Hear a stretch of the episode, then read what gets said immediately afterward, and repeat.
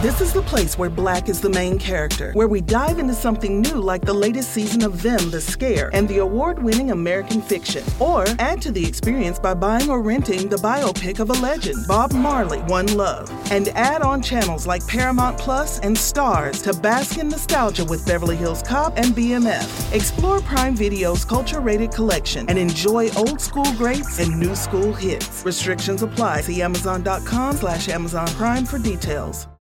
When you need mealtime inspiration, it's worth shopping Kroger, where you'll find over 30,000 mouth-watering choices that excite your inner foodie. And no matter what tasty choice you make, you'll enjoy our everyday low prices, plus extra ways to save, like digital coupons worth over $600 each week. You can also save up to $1 off per gallon at the pump with fuel points. More savings and more inspiring flavors make shopping Kroger worth it every time. Kroger, fresh for everyone. Fuel restrictions apply. Hi, I'm Tane. And I'm Aid, and this is Altar Call, a Married at First Sight podcast.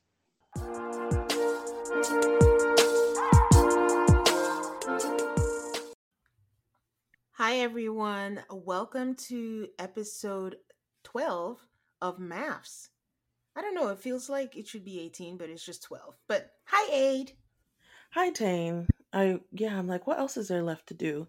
That's why they're doing hidden camera stuff next week because if we're on episode 12, that means we have four episodes to go 30, 40, 50. like six. Because I think we do, like, it's 18, like the reunion or something. The last two are usually a two part reunion. I'm terrible at math. We, we've established this. Yeah, so, so I'm literally finger counting. I'm like 13, 14, 15. Oh, that means we only have three episodes left. don't tempt until me with good- Don't tempt me with a good time, Aid. Really? 13, 14, 15. No, 16, 17. Sorry, five episodes. 18, 19 of the reunion. We have five regular episodes left and then two reunions. What are they going to fill it up with? Hidden cameras. I mean, I guess. But I'm looking forward to the retreat personally. Yeah, it's usually fun. I mean, that's when we got the, exorc- the exorcism of Michaela Rose. That's true. Not Michaela Rose. I don't give this girl a name. Michaela Imani Clark. but um, yeah. So how was your week, Aid? Tane, I'm living the high life because I'm here at your house with you. You guys, being a guest of Tane is heaven. I hope everybody gets to experience it. There's home cooked meals. We do fun things together. We've done a lot this week. Where have we been, Tane? It's too much. I'm old and I'm tired. So um what happened? Aid came straight from the airport and I had a birthday dinner for my husband. And we went to that on Saturday. On Sunday, we went to go see Issa Rae have a talk with Keke Palmer, which was pretty good. And then on Tuesday, we went to go see Austen and Craig. For those of you who watch Southern Charm, even though my brain now says Summer House because that's what they're on, or Winter House. And then I, I'm tapping out. Aid still has more fun stuff to do, but I'm out.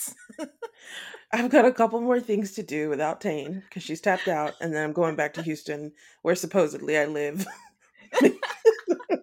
it's the weirdest thing. When Aid was here in town, she was always going back to Houston, and then now she finally moved to Houston, and then she's coming back here to do the fun things. What can I say? I'm a mobile girl.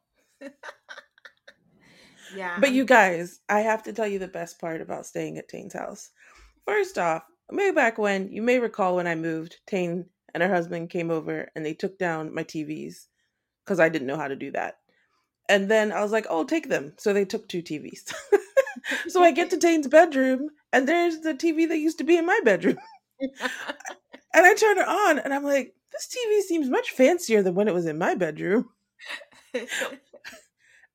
That's because there are LED lights behind the TV and they come on when you turn on the TV. It's like a miracle. I told you guys a couple of weeks ago about that, if you recall. When Steve um shared his love of LED lights, and I'm like, oh, I know all about that. They are so cool. it leads to a very like this is a luxury experience. I feel like I'm in a hotel. Whatever. I'm cracking up here. But yeah, it's been fun having you around. But yeah, I can't hang. I can't even wake up. To, I usually work out in the mornings. I can wake up this morning. I was just like, nope, gotta sleep. So I know.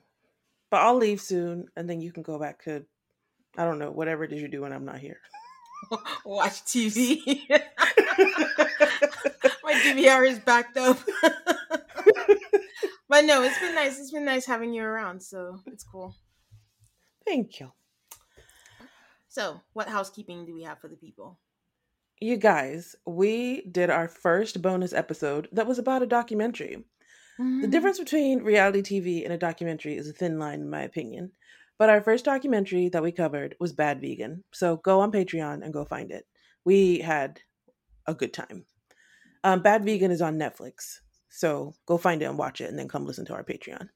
Yeah, and it's such an um, easy it's such an easy watch that even if you haven't watched it, it's four episodes, breeze through it, and then you can listen to the Patreon. So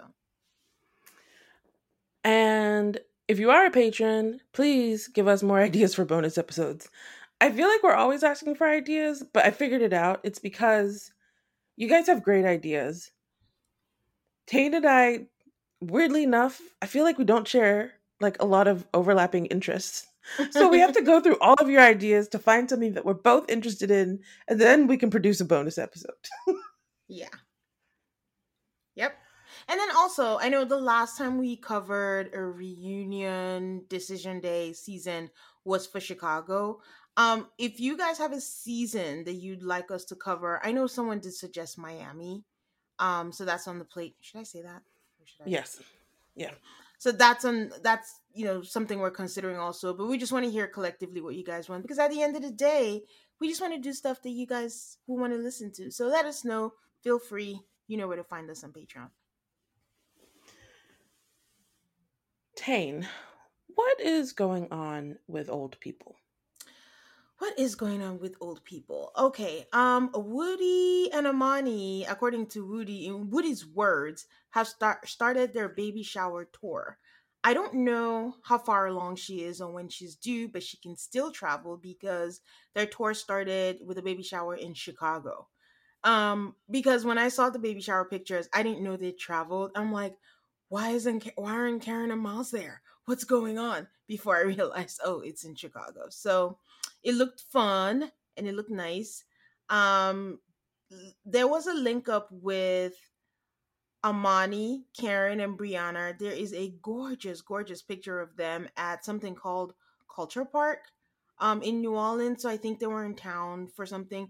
Vince was there, but I think what I found interesting was I did not see any pictures of him with Woody. Did you see any and I just missed it? No, I didn't even know that they met up. yeah, there's like a cute picture where Brianna's in like lime green and Karen looking like a goddess was also in green and then um Amani is like in the sheer gown with just like a black bikini bottom and um they have rose floral headbands. Let me tell you, Amani looks so good pregnant. Like she's literally that pregnancy glow. She looks really good. But it was good. Um the other interesting thing like I said they weren't together, but there's this weird panoramic picture they took of men in suits, just someone going around and everyone in suits. Woody and Miles were side by side together. Vince was like completely, I think, on the other side. So I'm not saying there's beef or anything. I just thought it was interesting that I didn't see any pictures of them together. Were there other friends or was it just them married at first sight people meeting up? Oh no, there were other friends. It's like an event, something called Culture Park. So it's like an outdoor huge like event, but Brianna and um uh Karen and Amani got together, so I don't know. I don't know. He had pictures. Vince had pictures of other people. Woody had pictures of other people, but not two of them together. So again, hmm. unless I missed it, but yeah. Dr. Viviana was also in New Orleans and pro- still promoting her book. And Henry, Olivia, Amani took a picture with her at the event. And she was like, thanks for the support. So good for them.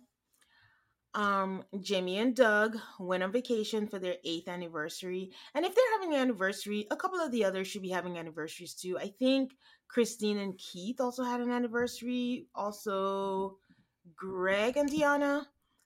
Um, but with Jamie and Doug, we should be finding out if they're pregnant because, you know, she told us all the time they traveled to an island. I forget which one now. And she's like hoping to have make a baby and we'll let you know in a few weeks. So I will stay tuned for you guys so you don't have to. And we'll let you know if they're pregnant. So I mean, for her for her sake, I'm sorry. For her sake, I really do hope that, you know, they get pregnant because it's something she's been wanting for a long time and I know they had some, you know, troubles earlier. I just really hope she finally gets the baby that they so desire.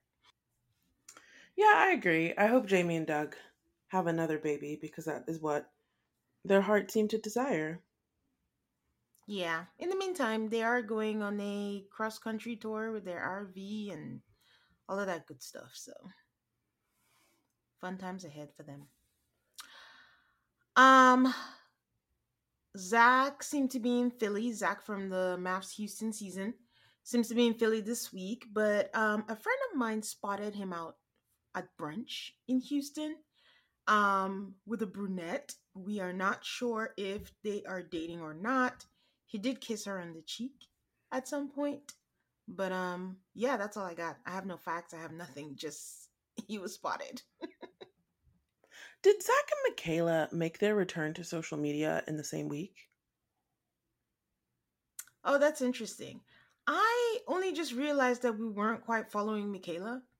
Okay, maybe because maybe it was like, just me. I was like, we don't see anything about her. What's going on? And then I look and I'm like, oh, we're not following her. I'm like, oops. So yeah, but he came back. So yeah. Um, HelloFresh, the meal prep food, um, they're leaning heavy on MAFS because I noticed Danielle is hawking HelloFresh, and so is Jamie. Not sure why I'm surprised about that, but Jamie, as in Beth's husband, if anyone was gonna do HelloFresh, I would think Anthony. He cooks a lot, but maybe he is, and I just didn't see it. But uh, those are the two I saw this week. Um, I made a comment last week that you know, out of all the the one month anniversaries and all on top of all of that, they didn't even have a kiss. But a listener told us that Jasmina did kiss Michael, and this was T Mob shout out. Um, but it was cut out. That that's what Jasmina said. I mean, she's not following us yet, but um, apparently she said that. We're just waiting till the season ends, and hopefully we get accepted and we start seeing what they say. But yes, um, that's all I got for social media, but I think I want to say our listeners are like the best. You guys are so kind and so nice. And shout out to all of you because we kind of hit 1,000 followers sometime uh, last week. Not a big deal for a lot of people, but for us, it was a big deal. Thank you guys so much. Appreciate it. Appreciate it. And if you would like to join the Cool Kids Club, let's get to 2,000. let's do it. Challenge accepted. I'm saying that on behalf of you guys. All right. How did you feel about this episode? This is where MAFS gets terrible, and I actually feel like this episode was good. So expectations were low, and they really surpassed my expectations. I'm like, you people are still keeping it interesting. Um, trying to think if I share that sentiment. It was like a low hum. I'm. It's to the point where they're arguing about the same things and there's no balance with the happy moment. So it's just like this ugh. Everyone's just aggy. Everyone's just like annoyed. I mean, I guess Olajuwon and Katina are supposed to be happy, but it's just I can't move on as fast as they did. No, I'll never. I plan. I have no intentions of ever moving on when it comes to Katina and Olajuwon. So I don't know. Well, let's get into the episode then. Okay, so we start the episode with a little recap of what happened two weeks ago because it has been two weeks, so our minds need to be refreshed. The little thing says it's 24 days until decision day. Katina comes to see Jasmina in the exact outfit that she was wearing at the end of the last episode. So I thought that the idea was that they were going to bed because they shut the door on the camera crew. but it appears that she made her way down to Jasmina and Michael's apartment or up wherever it is in the building. Mm-hmm. And I was like, how late did they do this? Yeah. So she comes down. Michael is there too. Katina tells them about the whole dating app thing. And they actually kind of joke, Jasmina does, about how it would have been a real problem if there had been a profile. Because apparently, when you clicked on the dating app, there was just sign in. yeah. Katina says she told him that the way he approached it was disrespectful. And he said it's not about her feelings, it's about what she did. um, Katina says that his tone wasn't okay. And in her mind, it's like, is this something you're going to do to me again? and she doesn't know who she sees herself with someone who operates like that. Did you notice that her eyes looked puffy? Like she'd been Yeah. crying. They were red. I actually didn't notice, but I wouldn't be, yeah, surprised because, I just yeah, for someone who doesn't cry a lot, this man has made her cry way too many times. it's kind of wild. But oh, the bright side, Michael and Jasmina are truly tr- are really sticking true to this candle burning business. There was a candle just burning brightly in the middle of their kitchen island right there. So I actually, um, I was getting ready to be annoyed with Michael because I thought he was going to be too Team Olajuwon for my taste, mm, but that's not what he did. He asked questions. That when you're talking to someone about their problems, it's always good to ask questions. So he says, "How did how they resolve?" He asked how they resolved it, and she says that he walked away and needed to cool off because he said no matter what she said in his mind, but you still have it on your phone, meaning the app. Michael says when you're upset and someone is giving you reasoning, it's like you can't hear that right now. It sounds like an excuse. And the larger one is emotional and passionate, and emotions can take over your logic. yeah, he was I, very. I mean, as much as I was okay with Michael, I don't like this line of reasoning. Um, it's very interesting and we are going to see this in different couples the way they tell the story versus what we actually see with our eyes are completely different and it's not that they're lying it's just their perspective and when you think about the fact that whoever is responding to that has to only respond to what they were told it's not you can't fault Michael for what he's because it was true. Like when someone is just seeing red, anything you say at that moment is not going to make any sense. But I don't think he understood the magnitude of the shade of red we're talking about as to how he was yelling at her. So he's thinking logically, but what we saw was absolutely not logical at all. See, I am so emotional about hating Olajuwon that that point that you just made about how Michael did not just see what I just saw, Yeah. ergo he cannot like his, that isn't going to inform his opinions. I needed to hear that. Michael said like, "Oh, he didn't say he's 100% done though." And then the He way it says sure. like, "Wait, did he say that?" and Jasmina makes some more excuses for Olajuwon and says that he's the type of person to say whatever. And Katina says that Olajuwon said that it shows a for him a lack of seriousness when she signed up for this. And how is that supposed to make her feel? And then she starts crying again and she says she's a real person with real feelings. And Jasmina in an interview says Katina doesn't cry a lot and it's not sitting well with her that she's crying because she has to be upset and hurt to feel these emotions. yeah. Katina also says that they have talked, I think, with the experts and with each other about how they're supposed to react to things better, specifically him. And now it's like time for him to like apply some of those lessons. And he didn't do that. And that's why her feelings are hurt. And Jasmina says, You should voice that. That sounded very therapy speak to me. yeah Not in a bad way. Just like, you, instead of you should say that or you should tell him, you should voice that. They've been hanging out with the experts. I do think what was heartbreaking was her response. When she said you should voice that, and Katina's like, if he lets me. It was said quietly, but I'm like, that holds a lot of weight. that explains a lot about their dynamic. He decides when she gets to talk because he will just talk over her because he doesn't listen. Yeah. So as if the like maybe it's maybe I'm a little too obsessed with late nights because I'm like, okay, now Olajuwon and Michael are gonna talk. Like, what time is this? Do you guys have to go to work tomorrow? I had, um, the, I had the same note. I was like, "Do you think they talk the same night? Because he has the same outfit." Yes. like, don't they have bedtime? Oh, I mean, didn't Michael say he has to get up every day at like seven or something like that? four, four.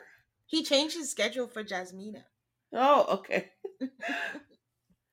Michael asks Olajuwon how he's feeling. Olajuwon says that Katina said what she had to say. Michael asks if he wants to talk about it, and he means talk about it with Katina. And Olajuwon says he's not bringing up the conversation conversation until she apologizes. And I am just like, apologizes for what? I'm sorry, Aid. He said until she can apology. On that twice. I'm like, we have Gondula, and now we have until she apology. and admits to what she has done to him. Oh. What? I just he's so stuck though, and he's so one tunnel visioned. Like you did wrong, you did wrong. I didn't. I don't know. It's tough. He very much sees himself as an authority figure over her, Yeah. not a partner. Because then he says he wants her to really think about what she has done and how he felt as a husband. Um, then Olajuwon does an interview, and in this interview, he has a whole new neck tattoo. Oh my god, I hate it. I hate it. It's so jarring. it's really ugly. And then I'm like, has he had this neck tattoo in unfiltered and he was wearing like turtle wasn't he wearing a turtleneck one time and you're like, I don't think that's his style? Yeah. Oh yeah. That is true. He had like a turtleneck. But now I have to we have to look closely at him when he gets on unfiltered because I'm like, when did he get this done and how did it heal or whatever? Because in the convo with Michael, it's just to his collarbone because he has that tattoo or whatever. But in the confessional, he has extended it all the way up to his chin. This week on Unfiltered, he's on and he had the tattoo is there. Oh my god. Now, this begs a question. There's going to be a scene further down for later on in the episode and that tattoo is all the way to the extension is there. But it's supposed to be in real time with all this stuff that's going on now. So, not quite sure. Yeah.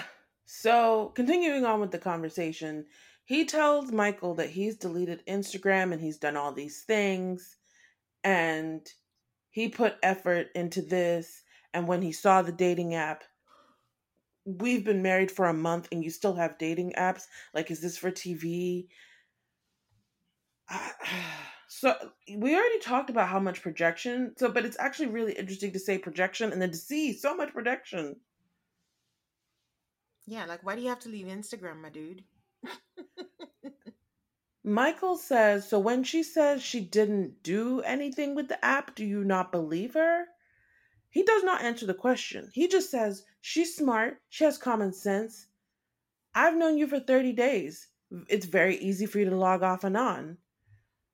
He says he looks at her different and trust is everything, and she might be- one foot in, one foot out, and it hurts him. But speaking of projection, he also admits that the whole logging in, logging out, that that's what he used to do, that he's done it, that's what he would do. I hate I, I, don't think this can penetrate his mind, but sometimes it's not about you, Olajuwon. Nah, that's asking for too much. Michael asks if she does give the apology, will they be good? And he says if you think someone's moving on you dirty, you have to keep your eyes open. Go away. Okay. His, his enemies are after him. Next up is Noi and Steve, who you'd think would be a palate cleanser, but Noi opens with this passive aggressive video about how every morning this is what she wakes up to, and it's Steve in bed with the dog. And I'm thinking when it first came out, I'm like, see, this man accepted the dog in the bed. That is not the point of the video. The point of the video is how the dog and Steve are going down for their midday nap. Must be nice.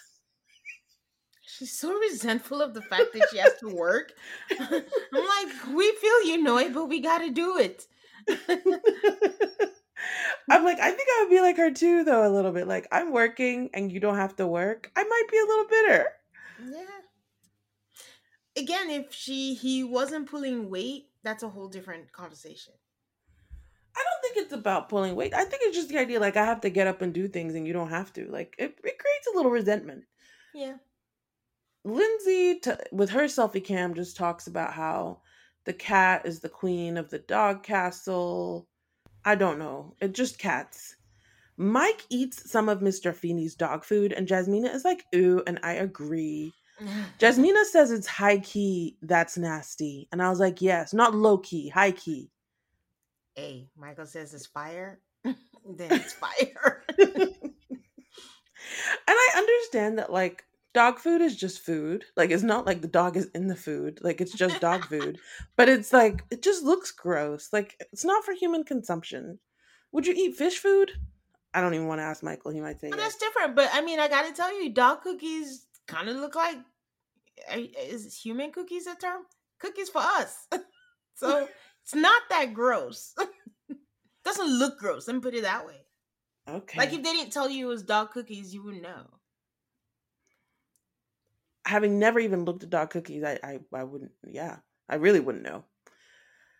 then we get to Mark doing something on the whiteboard. He's writing things down on the whiteboard. He says he's making a list of what they're doing for the week. He tells the cat he's making a board. There's a lot of talking to, I guess that's Chloe, the cat. Hmm. Um, he says that they need to be in a place where he sees potential, and the whiteboard might help with that. If you're looking to a whiteboard to save your relationship, you know it's done, right? Um, it might help them with structure and getting them on the same page and creating balance and helping with their relationship. You are asking the whiteboard to do a whole lot of work. So Lindsay comes in. This scene seemed very staged to me. Um, she she has a lot of stuff. She starts saying, "I got candy. I got another litter box for the cat." And she asks him what he's doing, and he says, "I'm doing this team board." And they write down they wanted stuff to do. They're gonna do this week stuff as a couple, watching TV shows. So Lindsay says she wants to do a meal prep of breakfast, lunch, and dinner. He says he doesn't meal prep dinner. She's like, "Can we compromise?" It seems like he gives into the compromise begrudgingly. I was like, "Is it really? Does it really like? It's just meal prep. What's the difference between meal prepping breakfast and lunch or meal prepping breakfast, lunch, and dinner?" But okay. Um, she asks if he'll eat carrots and broccoli. He's like, "No." Lindsay says that Mark is a stubborn only child and this way works for me and the this whiteboard is a compromise of him making space and time for her in his life. She wants unplugged time daily where he puts his phone away so they can actually spend time together and she likes the board and she hopes that he will follow through. I couldn't believe how much time we spent on a board now that I've just recited all that. you know, ever since you called Lindsay controlling, that's all I see. Because on one hand, I completely understand like your phone's being away, being present, because it's just something I appreciate. But it's just the way she said it. I'm just like, are you being controlling? Like, let the man do what he wants to do. But hey, who knows? I mean, one way you could do it is to say, when I'm spending time with you and you're on your phone, I feel like you're not engaging with me. The other way is to say, you have to put your phone away so you can engage with me. Lindsay always picks option two. Which is the problem with Mark. He's always like, it's not that she doesn't have a point, it's just the way she presents stuff. Like, I don't want to receive it. Next up is Noi and Steve. He says, What's going on, cuz, to the guy at the dog washing place. I was so confused. Mm. He doesn't have a dog. So I'm like, Is this his friend's business that he's giving some like promotion to? Because that would be really nice. Why is he friends with the guy at the dog watching place? Because he's like he told her literally like he's been around dogs. He's just didn't want one at this time. He's a free lone ranger. He said he had had dogs growing up. What does that have to do with you knowing the guy at the dog washing place? Um, the way I took it. So when they first met and she told him about the dog, he was like, I just don't want to own a dog, but I've been around my brother has had a dog or whoever, roommate, friend, whatever, had a dog. So he knows about them. He's helped take care of them. He just didn't want to own one. So he knows about the places, but I just assumed it was his friend's business. Um, Noi says they never talk about life, what life will look like when they have kids. So she wants him to get used to being responsible for a pet. It's a surefire way to see if someone is ready to have children. I don't actually think that's the case. it's like you're taking care of a thing. I get that part. But is it really? What do you think? I think it is. I'm a, I'm not an animal person, but I really do think like it's not it, it's not exactly the same. It will never exactly be the same, but you're responsible for something 24/7. It's something you have to think about when you make your decisions. If you're going to travel, you have to think about where am I going to put the dog? If you're going to do something, you know, I have to feed the dog. You're responsible for something other than yourself. Okay. For majority of your life. So at the dog washing place, I assume this place is called a groomer. I but I call it the dog washing place. They wash the dog. They seem to have a good time about it. Um then they have the discussion about him being a dog dad and he talks about having dogs growing up, but he's been traveling so he didn't want the responsibility. And he says now we're talking about settling in or like we are, you know, we're settled, we're married she asks if he wants another one. Clearly, they've talked about this before because he's like, "Well, I know you want another one." Um, and Noi talks about how Sushi and him have a very special bond, and she's happy about Sushi having a dad. And then, of course, he has another gift for Sushi because he he's. I'm very proud of him. he pulls out a box. He's got another outfit for the dog. Next up is Mark and Lindsay at the grocery store. This is what I mean. The petty person that I am, this is a scene that I live for. All they have to do is grocery shop. She wants fruit. This man says he's not big into fruit. He did not say, I'm not into honeydew melon. He said, I'm not into fruit, the whole genre of food. She is walking through the store listing all of these fruits, and he says no to every last one of them. Their food budget is $150. He seems a little annoyed because he says he's not working, so every dollar adds up. She tries to grab a sweet potato, and he says it's not in the budget, and she needs to respect and stick to it. She's trying to get him to get excited about corn. He's looking at her like he's never seen corn in his life. I think she listed at least 20 different types of fruits and vegetables, and he said no to all of them she did, but it just shows how much she enjoys showing him like, "Hey, look what I know and you don't." Because this is a man who had never had a taco. Why would you ask him if he's ever had a orangutan or whatever that thing was? I didn't even know what it was. I was like, "You think he just said no to something as simple as a melon?" Why do you think orangutan is something he would have. So you know, Lindsay just has this. What are you trying to do? You're trying to frustrate yourself because he's made it clear. He's giving you a pre-filled answer, a pre-filled text. No. so, you know, my question for you, Aid, is: Do they not give them a grocery budget being on the show? Like, I guess not. I think they have to pay for their own groceries or if they have a budget, he was like, I don't want to spend it. If they gave us a budget, I just want to stick to the budget. I don't want to have to add anything. Oh, okay. Because I'm like, that would be harsh. Give it an apartment and you feed yourself, even though we're sucking your life 24 7. As I was watching them go through the store and like lemons and limes, no, I was like, what was in the taco?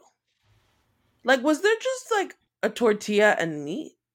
Because if she had put like some pico or some guacamole, like would he would he eat that? Probably not. Probably like a little bit of sauce and chicken, and that's it.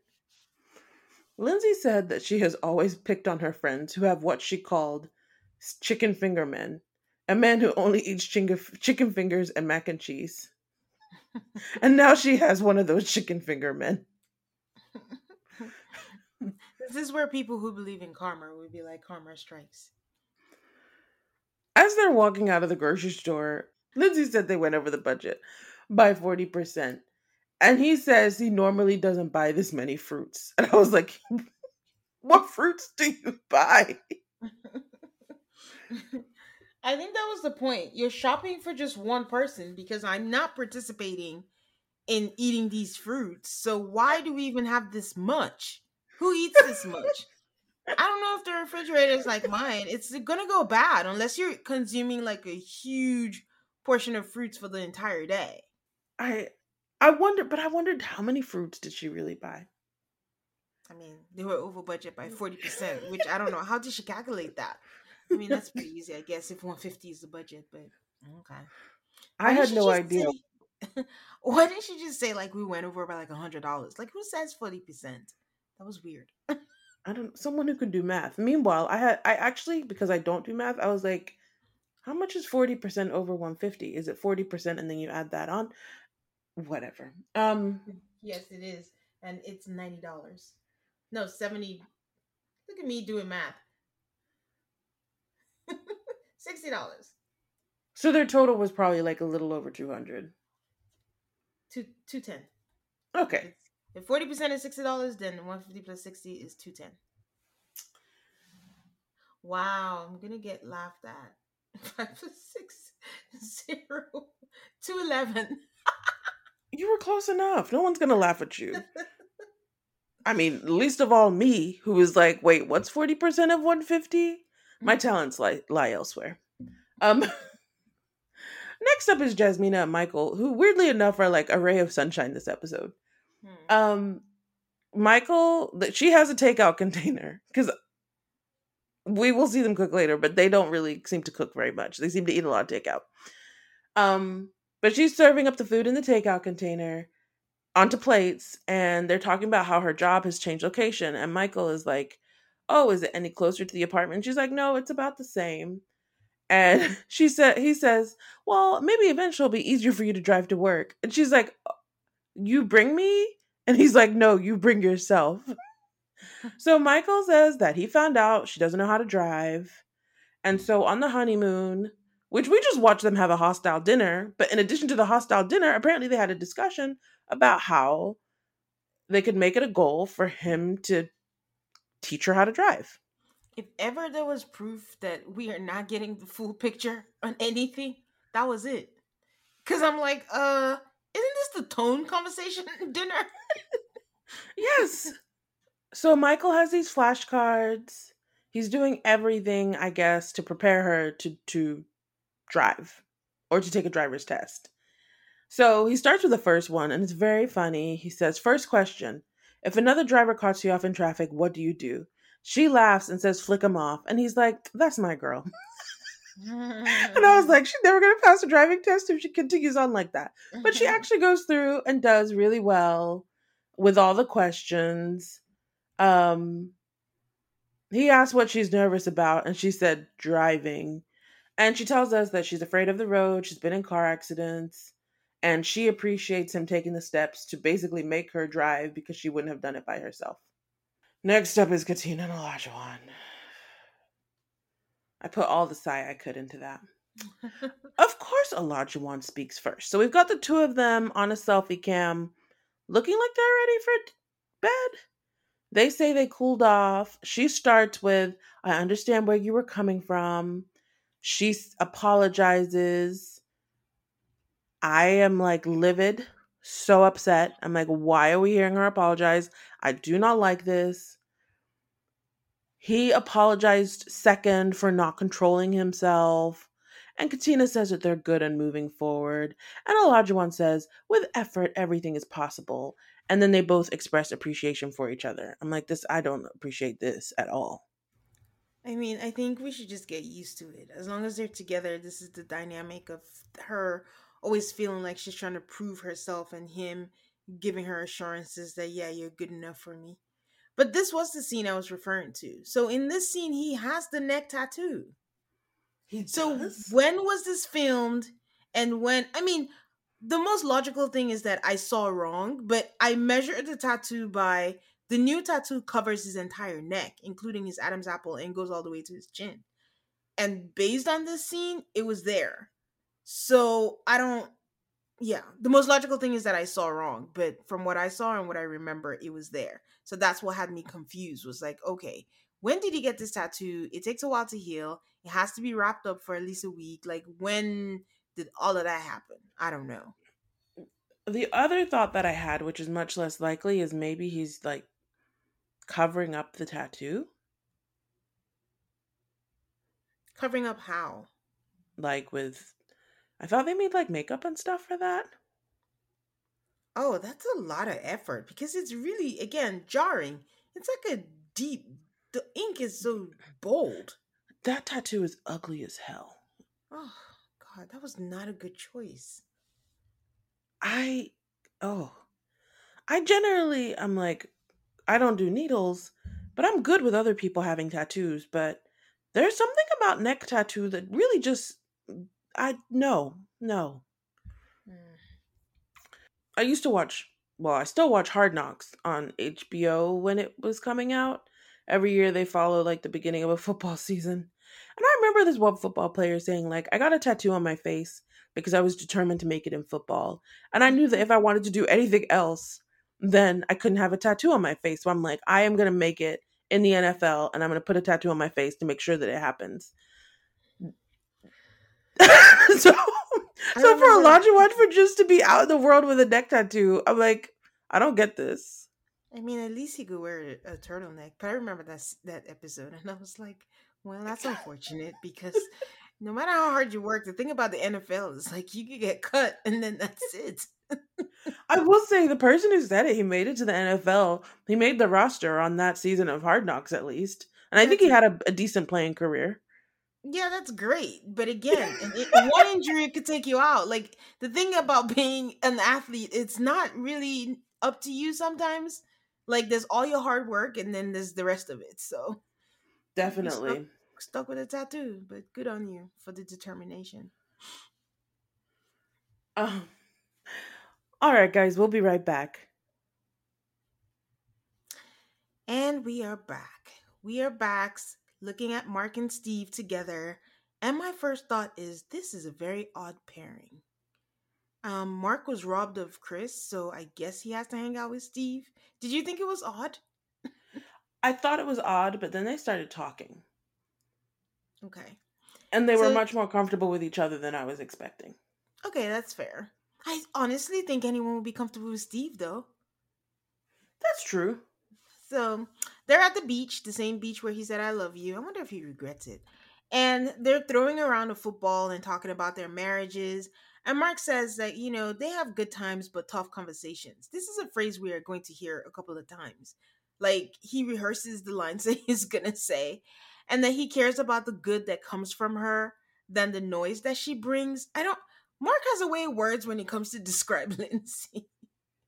and he says, but there's so much talk about the future, and he's not looking for that yet. Steve asks him how working from home is going. Am I the only one that laughed? I shouldn't. No, you're not the only one that laughed. I was like, working from home. I was like, uh, did he lie to them? Where was that? And then um, Mark's, you know, he he stutters a little bit. He's like, no, I'm not working from home. They just put me on leave because I can't work the hours that I used to, which, which confirms what your thought thought process about this was, Aid, because I think you mentioned something about the hours and sales and things like that. So he says Lindsay is still supportive, but says it's actually a good time for him to find a job in Boston. So I'm guessing his job is like in Rhode Island or something, somewhere close by, you think? Or it's like a suburb. Okay. Um, so Steve says he also doesn't have a full time job, but before he came on this show, he felt secure. He saved up money, but Noi needs to, him to have so much faith because she has never seen him in his sales engineering position. So to me, Steve confirms our understanding of his finances, like we're correct, because he says he has savings and he's contributing three or four times as much and isn't asking her to contribute more so he doesn't think there's a problem, but there's a perception problem. So I ask you again because I asked you a few weeks ago. If he's contributing financially, not working and all that stuff, do you still thinking he should be doing more of the domestic work at home? Um, yeah. this is the thing. It is not really about who's contributing financially. You don't have a job. Your wife has a job. So there's only two adults and a dog. How much housework is there? I'm not saying you have to cook gourmet meals every night, but you should probably. What else do you have to do besides cook and clean? You don't have a job. That can get tiring. And if he saved money to get time off work just to chill, why can't he do that? Because he went and got married. If you want to chill, you could sit at home by yourself. I mean, housework can get exhausting. Like even the simplest things could just seem like, ugh, so much work to do.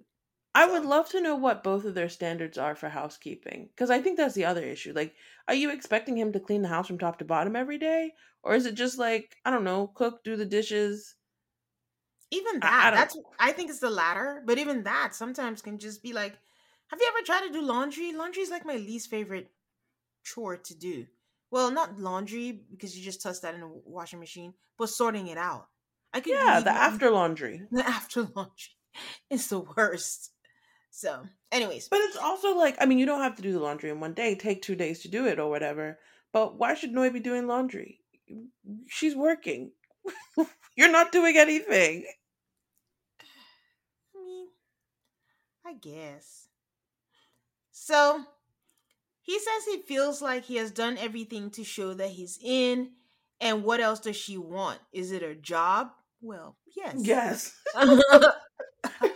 you know, I'll give Noi this. She hasn't been subtle. She has told you she wants you to get a job. Yeah. He says that if she wants him to get a full time job, then he wouldn't have the creative energy to put into what he wants to do. Plus, he'd want to know what the plan is. Is the job or the extra money because you want it for a house? Or is it just that you want nice things or you want vacations? And then he just says, Well, besides that, we have a great time. but the that is a very huge thing, apparently. So Mark says he's at a place where he really cares about Lindsay, but is it enough to say yes on decision day? He says he thinks about the longevity, and when you have a time stamp of eight weeks, it's a lot of pressure. Once again, I don't understand these people. I don't understand why they feel like they have to have a hard answer by eight weeks. I get it that it's the premise of the show, but if by eight weeks you are not at a hard no, just say yes and then figure it out afterwards. Like besides the camera and all that stuff, like why does everyone think like they have to know it all and have it figured out in eight weeks? I don't I don't I don't know how the probability of that is. Mark is one of the biggest liars the show has ever seen, though. He knew he was saying no a long time ago. He's just paying lip service and saying the things that he thinks he's supposed to say to make it sound like he's making some sort of decision. Oh, That's there true. hasn't been enough time, you know? That's true. So we see Michael take Jasmina out to teach her how to drive with Feeny at the back, looking very secure and comfortable. Michael looked so nervous, it was hilarious. He was trying to be cool also. So Jasmina tells us that, you know, she wouldn't say they're becoming more affectionate, but they're definitely enjoying being around each other more and it's bringing them closer. And she has no doubt that if this continues, then the affection would come. Um, the whole driving thing was kind of cute. I I just the more I think about it, like we've been driving for years, so it's nothing. But I think about new drivers or people who genuinely have a fear, and honestly, it's one of the most un- understandable fears. Like the road is dangerous. Mm-hmm. Especially now that people are texting all the time. Like it's just like a a swerve away from something bad, and like the freeway must just be like this scary place for them. So I felt for her, but it was kind of funny. I just um, loved Michael's reactions. I like watching the two of them do this driving thing. I'm like, get it together, guys. Get it yeah. together. Yeah. They've definitely perfected the friendship part. They have a lot of fun. Like it shows through the screen. So so then we see Steve and Noi walking sushi. Um, as Steve tells us that you know he has a special relationship with sushi, and Noi starts with, I, I feel like the next few things I mentioned give an insight into your question, Aid, about expectations for the domestic things in the house. So they're walking, his Velcro thing is coming off. Noi tells Steve, "Oh, his Velcro thing is falling off. Can you put it back in?" He does that. Then he starts pooping. She tells Steve to pick up his poop. And then they get into the house and she's like, Oh, Sushi, do you want a treat? And then she tells Steve to give him a treat. Then Steve is like, um, I'm all for I'm I'm definitely taking more ownership for sushi, but that wasn't his responsibility that he brought into this marriage. He said he hopes to get more appreciation for it than it being an expectation. Then we see that she has even more instructions. She tells Steve to start making the potatoes and eggs because the waffles don't take that much. That's for breakfast. And then he tells us that it would be great if things were fair because no one wants to feel like they're the ones who have to do everything. So, the same way she's uncertain about his unemployment, he's uncertain about how she can contribute to their relationship. Then I think all of her stuff though comes from bitterness that he doesn't have a job. Absolutely. It's resentment. that she's just like She's like, if you're not gonna have a job, you better work for me and my dog. so Oh, I'd also like to make one point about Noi's outfit. You know, random opinion. I think bicycle shorts look terrible on every single woman alive, no matter your size. And Wow. Noi proves my point. There's something about the length of a bicycle short doesn't look good. Wow, hot take. Hot Don't take. agree. Don't agree, but yeah, hot take. So they finish breakfast and then she starts talking about yeah, the bathrooms have to be clean. This is a Saturday, guys. Like even if he's not working, even God rested on Sunday. I'm just say that. like even God rested on Sunday. So she starts talking about cleaning bathrooms, and then she's like, he has to clean them both. He's like, oh, are we gonna? What are we doing? Are we splitting it? Do I do one and you do the other? She's like, no, you should do both. And he's like, okay. And then she's like, she was gonna do her clothes or her laundry. I don't recall hearing her say their laundry. She said her clothes. And Steve is like, okay, I'll save you one of the bathrooms. And she's like, no, you do both. And then she says she hates cleaning bathrooms. He's like, do you hate it so much that you will take responsibility of sushi duties? And she's like, no, I'm busy working. That is her response to everything, by the way. She's busy working. But much like how I asked how Olajuwon was eating before Katina, who was taking care of sushi? Wasn't she working? This is what confuses me about all these things. I'm like, can't you just get a cleaner? I just, well, they can, but maybe that's a thing for when they have their own apartment. My question is more about something that was happening before she met Steve. Like, if you're gonna say that you're working, which just proves the point again that it is the resentment that's coming out that way. But when you were working, you had sushi. So what were you doing then? Just keep doing it. So, anyway She's like, but no, I got married. And I got married so I wouldn't have to take care of my dog if my husband doesn't have a job. So Steve says, I'll tell you what, we split sushi duties and we split bathroom duties. Pleasure doing business with you. And then he gets up to go put his plates in the sink, which I'm sure she's going to tell him to wash. And Noi isn't pleased and says, you know, he should do it all while she's working. And then from nowhere, she's like, you can kiss my ass. And I'm like, um, What? Noi, he's like, whoa, we're getting all feisty on a Saturday. but Noi in her one track mind is like, it drives her crazy that it's always about what she's not doing, but never about what he's not doing. So it's a one sided perspective. The only thing he's not doing is not having a job, which is not a small thing. So, I just think it's different. If you have no job, no savings, not contributing, completely understand. But again, he's buying you nice stuff, nice stuff, taking you on date nights, pulling his half of the responsibilities. What, the uncertainty I can get, but why not give it a chance? And then when he proves you wrong, like he's not working, then you can start punishing him. Like I just, I don't know. I think it's just strange. Honestly, if I was Steve, I would get a job just to spite her, and then let's see what you're gonna complain about. Like I'm just gonna get a job. Like you've hyped it up so much, I'm gonna get a job and then let's see what you're gonna say. Because if he says I can't take care of sushi, what are you gonna say? If you say I'm working, he can also say I'm working too. So where do we go from here?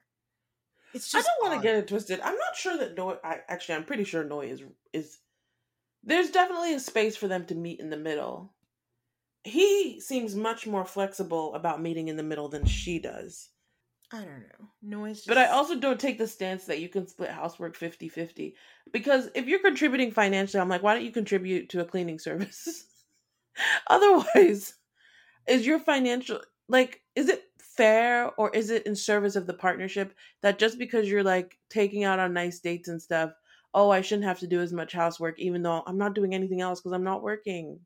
But here's the thing Steve doesn't mind doing it he's just saying that it's becoming an expectation now. Like it's not even like an appreciation that you're still doing it. Because he said that. He said, I don't mind doing it. Yes, I can cook, I can clean, because he is doing it. It's just that I do want to feel like you're recognizing that I'm doing this and it's not an expectation, which I think is fair. Yeah. I I, and and being bitter is not a great foundation for a relationship either. It's not. And I promise you, Aid, he would get a cleaner and she would get mad at that.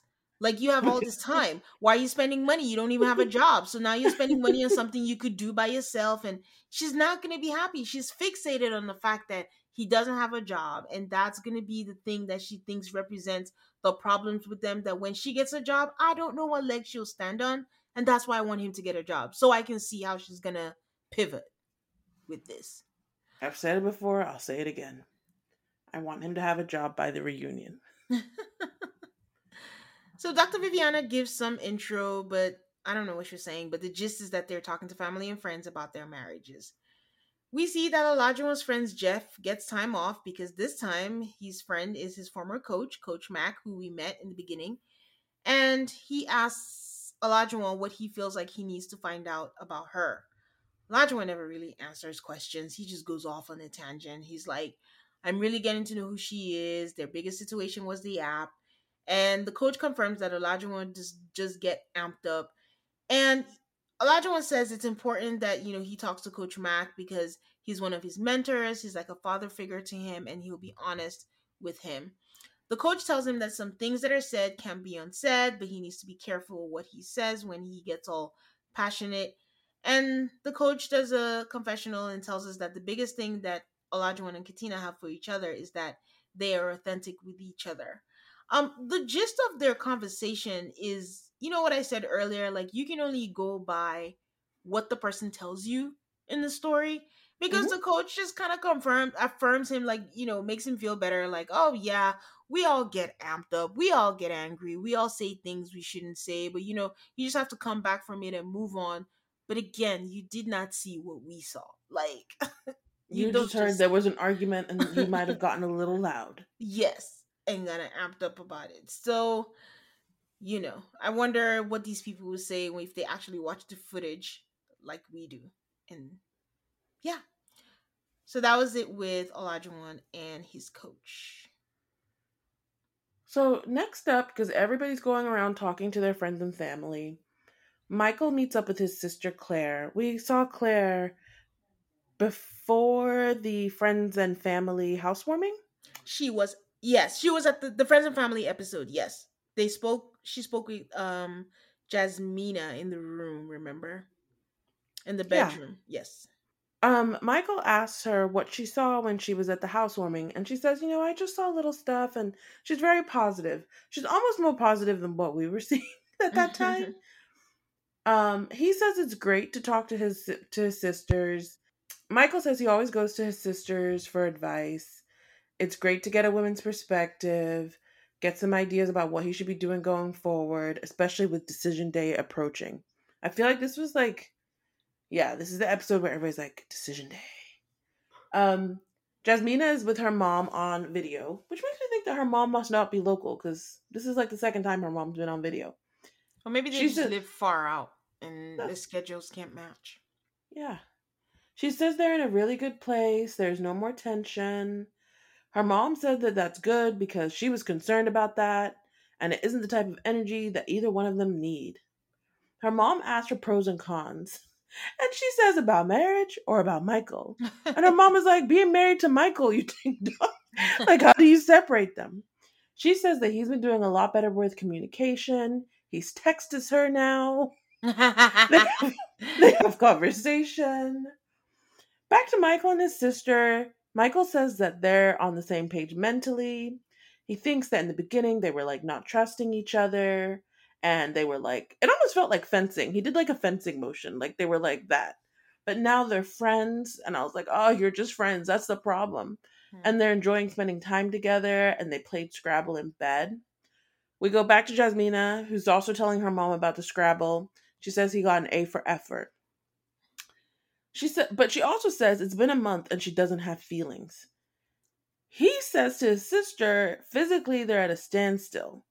It's taking a long time, and he's like thinking about his every move. Um, and he's never had that in his head, like this level of like awareness and having to watch yourself. And his sister is like, just try something a little bit different. Like you don't have to go like over there, but just try like little tiny things. Jasmina says to her mom, It's not like I'm closed off, but I need those feelings to come. And her mom says, I know you are. You have that desire to have something that makes you desire somebody. I don't know what that is. Um, she says if there's no romance by decision day, ultimately she wouldn't say yes past decision day if there are like no deep feelings. It's com- it, sorry, sorry, it's confusing because it's like are we talking feelings, romantic feelings, or are we talking lustful feelings, or are we talking both? Like they're not, they're like dancing around it, and I'm not quite sure. I would, if I were to guess, I think it's both. They have like settled way too into like the good, good friend zone. Okay. But because they started with like so much of their arguing and whatnot, hope springs eternal that I'm like, well, if they can get to the friend zone, surely they can get to the romance zone and the physical attraction zone. I mean, if that one month anniversary date didn't do it, honestly, I don't know what else will.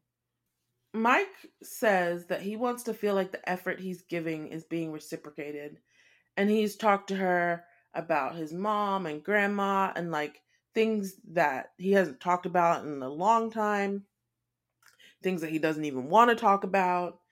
And he opened up. And that they can't be stagnant emotionally, physically, or mentally. They need to be on the up and up. If they're they're not doing that, then him saying yes is not going to happen. Do you feel like you learned something from these two conversations? No.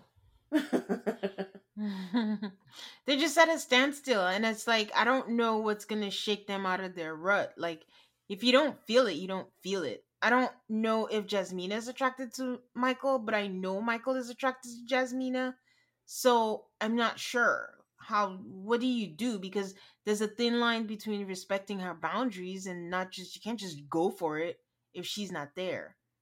But what does someone you know? As much as we say, like even Kevin Frazier did to Jake, where it was like, "Oh, you didn't romance Haley enough or whatever." You can't. Um, maybe you can, but you can't just force someone to be sexually attracted to you because the thing is, you can hate someone but still be sexually attracted to them. But I don't think Jasmina is sexually attracted to Michael. I think so, that's the case too, and I somewhat admire how she's never come out and said it. we're like, what's what's going on here? But she's never come out and said it, which is actually in a way very classy of her. Yeah. And it's not because he's not attractive, because sometimes people can be attractive. They're just not your cup of tea. Like, we didn't get it when everyone was fawning over Gil. I mean, it is what it is. But this episode, I will say, is the one where I think I turned the corner and I found Michael attractive. Did he, did he do something different with his hair or? no, he still has the hole in the middle of his head, but he was just I don't know. He was just more. You know when people grow on you? Yeah, he's grown on me. I had all the negativity for Michael in the beginning, but he's grown on me, and he's just such a sweet person. And it's just maybe the little sadness that I wish they could make it work. Like he just needs someone to love him right. it's not pity because it sounds like I'm pitying him. but yeah. I feel very similarly. I was team Michael and Jasmina in the beginning, but I I find it I kind of kind of nice actually that where I'm not sure if they're going to end up together. I like them both as individuals, even this far into the season, where you usually can't stand at this point. I usually can't stand anybody, mm. but I like them very much. Yeah, they're just fun to watch. But the thing is, they're fun to watch, but they're friends, and it's kind of like married at first sight. Not friends you know? at first sight. friends at first sight. So. So next up is Mark and Lindsay, who are definitely not friends at first sight. Not even enemies at first sight. Lindsay's got the selfie cam, and she says Mark is on the outs with her, and she's not sure how he'll get back in. And her issue is that can he take accountability? So then we get the Dateline cam. She's yelling at him because he ruined $250 worth of clothes. Um, I guess he put something in the dryer that he shouldn't have. She says, I know you don't respect me. She told him four times not to put that stuff in the dryer, I guess. At the time, I was like, he doesn't seem apologetic. But then he says, like, I've already apologized. I made a mistake. And I guess she yelled at him anyway. On what I mean, on one hand, it's like, okay, you apologized. On the other hand, if she really told you four times, why were you not listening? Exactly. Exactly. Like Lindsay and Mark is very hard to take sides because, yeah, you're not a child, and she told you. So what? What else? Other instruction do you need? And it's not like she can ask you for the two fifty. Yeah, and two hundred and fifty is not chump change you don't have a job right now. She'd probably feel terrible taking two hundred fifty dollars from you. um, back to Lindsay and her selfie cam, and she explains. Oh, but then I want to mention this. So while they're arguing about him ruining her clothes, she takes the opportunity to like kick his clothes and scream, and it's just like, Lindsay, please stop. Yeah. In the selfie cam, Lindsay is saying that Mark has no follow through. He said he wanted a whiteboard, he didn't follow through. He says he wants to move to Boston, now he's being wishy washy. And you pointed out that when he met up with Steve, he said that he was looking for a job in Boston, right? Mm-hmm. They're supposed to do a daily checkpoint. He doesn't stay in the room. They're supposed to talk about the future. He won't give her a budget for an apartment. He's never been consistent. He has never followed through.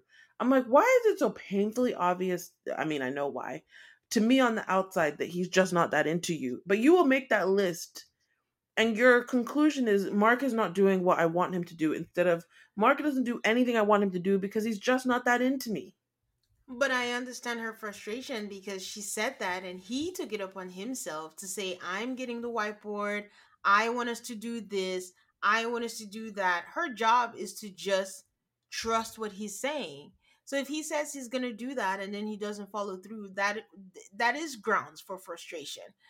And she can't automatically go to not just that into you. Well, he is giving her mixed signals. I- am gonna say that. He's in okay. one day, out one day, one month anniversary. I'm crying. I need to protect you. I'm gonna be here, and I'm taking steps, and we're gonna do this, and then you don't do it. So it's like she wants to be all out, but you draw her back in. So it's like decide if you don't want that, you don't want then you don't want it and then just let her know.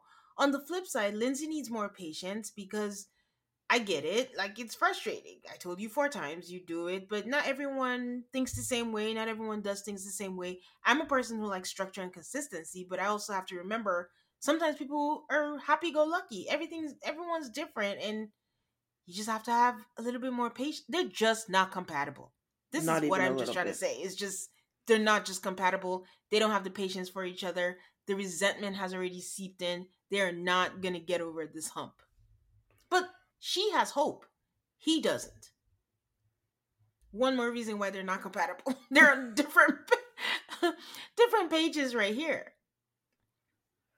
So they're not done with the Dateline cam because the laundry argument apparently evolved into an argument about the whiteboard. She talks about how they have their assigned baskets and even then he couldn't follow the assigned baskets. Um, she doesn't trust him. He says she's furious and she's cl- and he no. She says that he's she's furious and he is clueless. I think that cluelessness is a bit of an act. Oh, I don't know what's going on. Honestly, I don't think it is. Sometimes men can be clueless. He just think he's that slow. yeah. And then they show an argument for a different type of night, a different night, where they had an argument that I did not understand. I feel like it was about sex, but something about the cat, and then I was just confused. Everything is resentment. They're fighting, but they're not fighting about the thing that they're fighting about. But it was something about the cat, and then she threw in the fact that he's not having sex with her, and the cat is getting more affection. Lindsay has always complained about the fact that he's not putting enough effort into their marriage and into her. So when she sees him putting any effort in anything at all that isn't her, she gets hurt about that. So this time it was just the cat. I wish I could tell her there's just no way that you're gonna come out looking sane complaining about a cat getting more affection than you. then we have a kind of a very fun scene where Katina meets up with her sister-in-law Anna. She couldn't come to the wedding. Um, I guess you can't send photos when you're in this process because she has to pull up her phone to show Anna a picture of a Olajuwon which I can understand. Like, no, you can't send. Yeah, we're trying to keep this on under wraps. Anna is like, "Do you have any with the shirt off?" And then when she shows the one with the shirt off, she's like, "Good job." I'm like, technically, that's your brother-in-law. I think the problem there is I literally couldn't a whole thing cut out, so I have no idea what you just said. Oh, I said technically that's your brother-in-law. So that was just a little awkward. like, does he have him with his shirt off? Like, if they stay together, you're gonna be in there. And I'm like, I can't imagine just asking for my brother-in-law's shirtless pics. good point. Good point. But they seem to have such a good time together. They're taking shots. Anna asks if they've had relations. Katina's like, it's been hard. That she didn't think they would go on this long without having sex. Anna asks if she's opening up emotionally like more. She says yes. They discussed the dating app, and Anna was like, but it was old. Katina described the screaming match not well enough as far as I'm concerned. Mm-hmm. She says they had a discussion and they're in a better place, but there was a moment that it hurt me. And Anna is has a good point. Like going forward, is he going to act like that or is he going to talk about it? Katina says she's learned in communicating with him about being calm. I'm like, this is not a good lesson. You have learned to be calm because you're dealing with someone who's yelling all the time. And Anna, my friend, is quick to say, well, he has to do the same for you. Anna, they talk more about like um problems and how they'll deal with them. And Katina says she wants him to think about how to approach problems. So I guess he's not yelling at her all the time. Then she has to figure out if she has the patience for him to try out figuring out how he's going to execute these things. Anna asks when decision day is, which I'm always blown away from that by that question. I'm like, I would, if I was a friend, I'd be like, you got four more days, you got eight more days. Um, and she says that it's soon. And she says that have fun, you're smart, and you're beautiful, and you married a stranger too. And then Katina goes on like a litany of how wonderful Olajuwon is. He's smart, he's funny, he's hardworking, I'm sure all these things are true, but he yells too damn much. Mm-hmm. And that's a huge con of your alleged many pros. Anna kisses Katina and says it's more action than she's getting from her man. and, Katina laughs so hard she falls out of her chair. I loved everything about this meetup. Like they just seem very close and very sweet. Yeah. It was nice. You know, when she asked about the intimacy, Katina's answer did not ring true to me. I just. What do you. What part? The part where she's like, not that it's not hard, but we're just, you know, waiting, or it just felt like there was more. She was like, she didn't she doesn't think she can wait till the end not to have the intimacy. And it just didn't ring true. It just felt like Olajuwon's had to talk with her, like don't say this or that, and I don't know. so your theory, which I think is a your theory, which I think is a good one, is that they're having sex right now. Yeah. I don't know, man. Sometimes I agree with you. Sometimes I'm like, I don't know. It's such a stupid thing to lie about.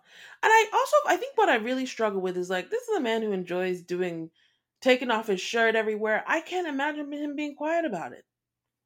But here's the thing. Okay, there's a chance they might not be having sex, but maybe what they may be lying about is the reason why.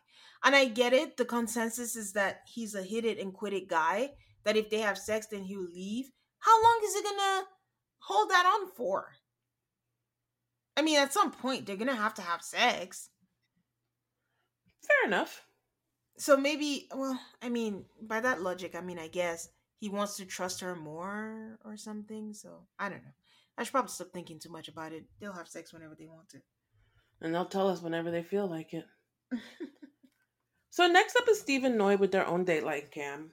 The Dateline cam is where the real stuff is happening, in my opinion. they have a very long conversation, or it felt long as I was watching it, about how she's not quite sure she wants to move in with him after decision day. Steve is floored because I think in his mind he's like, but don't married people live together? Isn't that how that works? Mm-hmm. And she's also not giving him straight answers. She almost, almost like manages to stumble out, I don't want to combine finances. Okay. But she turns it, but she then turns it into words like committed and we're not ready to be committed. But what she was really about to say was combine finances. Yeah, because she she's like, he, I don't want to combine lives or something stupid like what you're doing now. And he, because he's a grown up, is like, so what aspect of this are you not comfortable with? I also don't think Steve's stupid. I think he's trying to get her to just say it. Okay, fine then. It's the job money thing. He knows. Yeah. But really though, if you're not comfortable with it, why don't you just say it? Instead, she talks nonsense about how not all married people live together yeah, there's different circumstances in which married people don't live together. But generally speaking, married people do live together. so you've got to come up with some sort of justification to your, your partner if you want to buck that norm, if he thinks you're going to live together. The thing that Noi doesn't understand is if this man decides to get a job, he makes more money than you do.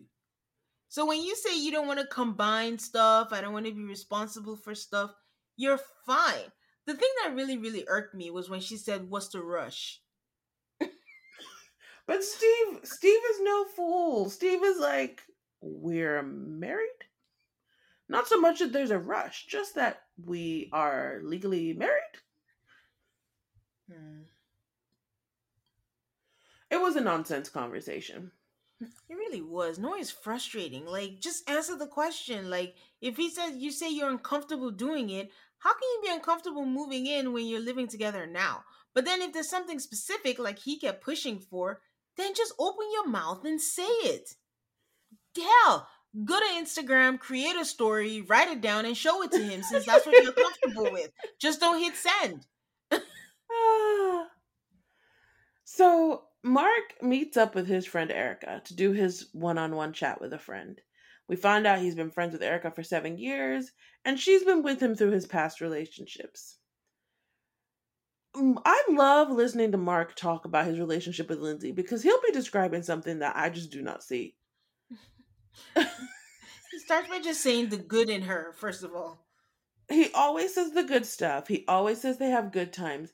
He always presents it as if, well, we have a lot going for us, but I just have a few concerns. But that is not the situation. It's the opposite. They have very little go- going for them, and he doesn't like her at all. And I think he thinks that she's a good person, so he throws that in there. There is not a single other soul in this restaurant, which is not unusual for MAFS. I just think this restaurant was a little bit bigger, so it was painfully more obvious. That's funny. I had the same thought. I will say they had like this huge spoon and fork on the wall that I thought was really cool. I feel like Erica's conclusion is that they have bad communication. Every time, people, it's not the communication, it's what you're communicating about. Um, he made Mark says something interesting about he hasn't been away from her to see if he misses her yet. like guy. not to a point of I can't live without you. I um our next friend talk is Noi and Sriracha. Um Sriracha is her brother, um, who is a drag queen. I feel like Sriracha came here to be funny, to get some laughs, to drag Steve a little bit. I did not feel like Sriracha came to give his sister some good advice. I feel like their maturity levels in this conversation really matched. You know who Sriracha reminds me of? Who? What is Meredith's son's name? Who? Meredith. Brooks. Real Housewives. Brooks Marks. Just here to make a name, get some airtime, and not really here for what the whole grand picture is for. Because I don't think he helped her at all. In not even way, a little bit. Shape or form. And then to make it worse, I'm like, so if she just moved to Boston, is he flying out for this? Maybe. Which is just she. I mean, know, it was funny because Noi was very positive and complimentary about Steve. Her issue is the whole job thing. And then it almost felt like Sriracha was getting so down on Steve that Noisy had to start defending him. Did you say noisy? no, I didn't say noisy. Oh, really? I just said Noi has to start defending him. Oh, that's her alter ego name, so I thought you were being funny. Um, because the, your job as a loved one is to know the loved one that you're speaking about. So when they tell you a story, fill in the gaps. Like the one when Alyssa had the one with her friend, and Alyssa's friend was like, Well, you know how you can get. When Jasmina had a friend, and the friend says, You have a tone all the time. So when you tell me a story, fill in the gaps. But Sriracha was just all like, uh, did he really say that? Oh, you need to do that. Don't validate Noi's nonsense. Like, you can validate it, but you could also like give another point of view and just kind of give something to think about. Uh, I it wasn't fun to watch. I think the part that really bothered me is when Noi was talking about the hypotheticals of him um a hypothetical to see if Noi picks up more housework. And Sriracha's like, oh, that's shady. Like, what else is he gonna do? And then Sriracha says, let's do another hypothetical. How about you get a job? I'm like, what purpose is this serving? Yeah, none. And then, you know, when she tried to make it seem like, oh, he says he wants to do stuff, but he wants to know what the plan is.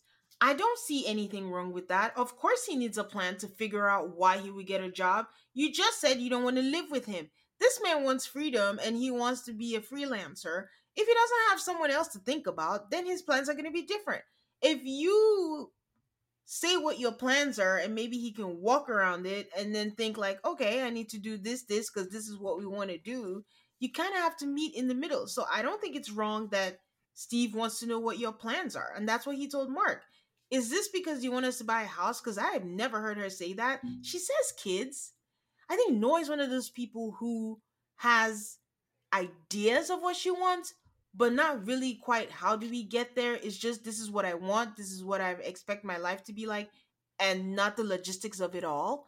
But i've never really heard her talk about oh a house and this oh, or that i want three children let's talk about care let's talk about that she doesn't go that far i just want the, the children so he said do you want vacations or do you want a house or do you want like what are we planning towards so i'll know if my savings can cover it if i need to go back to engineering if my freelance would be fine what is the plan?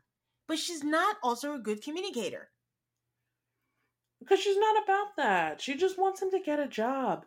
And, and I'm not trying to defend Noi. I think that, that she's not 1000% unreasonable. So she tells us that when she first moved to Boston, it was for a relationship, and it was not fun building her life when that relationship didn't work out. And so hitching her wagon to someone who seems a little you know, unemployed and directionless. She's just a little nervous about it. Which is fair. And human beings are going to human. And I understand that from the outside looking in, it's easier to be like, don't transfer the grievances of your ex onto Steve because it's been the other way around where Steve has been supportive and Steve has been, you know, compromising and doing other things. Like, Steve is not your ex. But I also understand trying not to repeat the same mistakes from the past. But what are you going to do? They just met each other 30 days ago. I hope Steve. Well, the end conclusion is Steve should get a job because Sriracha and Noi want him to get a job. And Sriracha says, I don't know you to date people like this.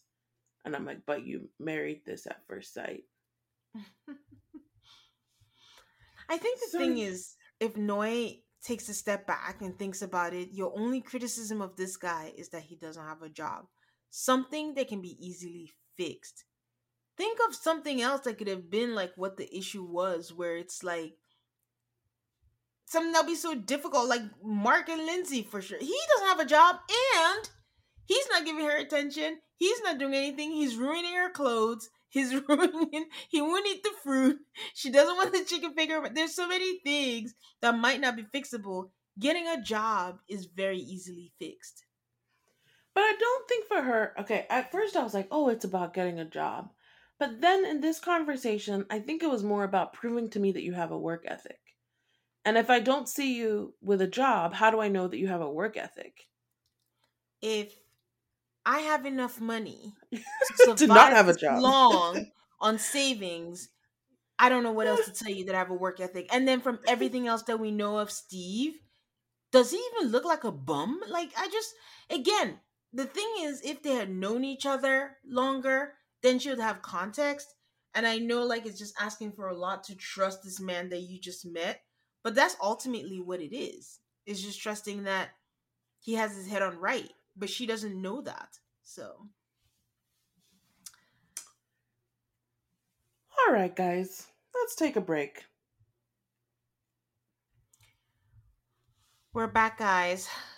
And now we see Steve talking to his friend, and his friend is his sister in law, Laura. They're video chatting and he tells her like i guess the last time that they spoke they spoke about the noodle incident.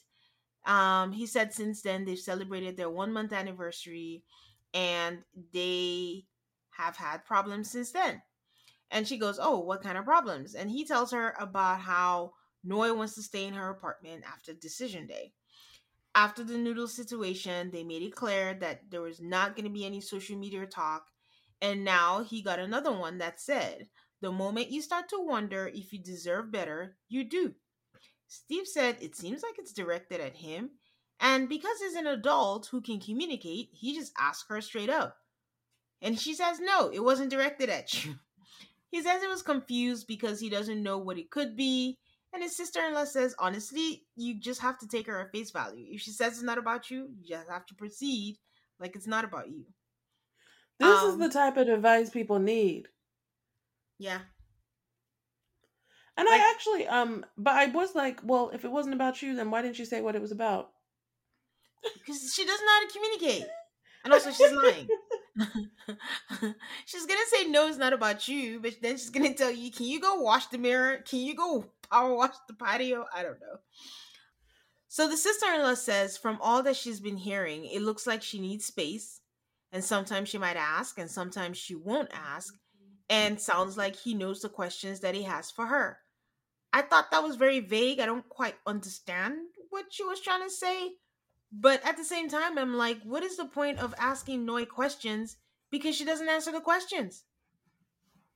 But I think, well, I think his sister in law was saying, go ahead and ask the question, and you can only work with the answer you get because you're grown people. What are you, like, are you supposed to divine her intentions from, like, signs and wonders?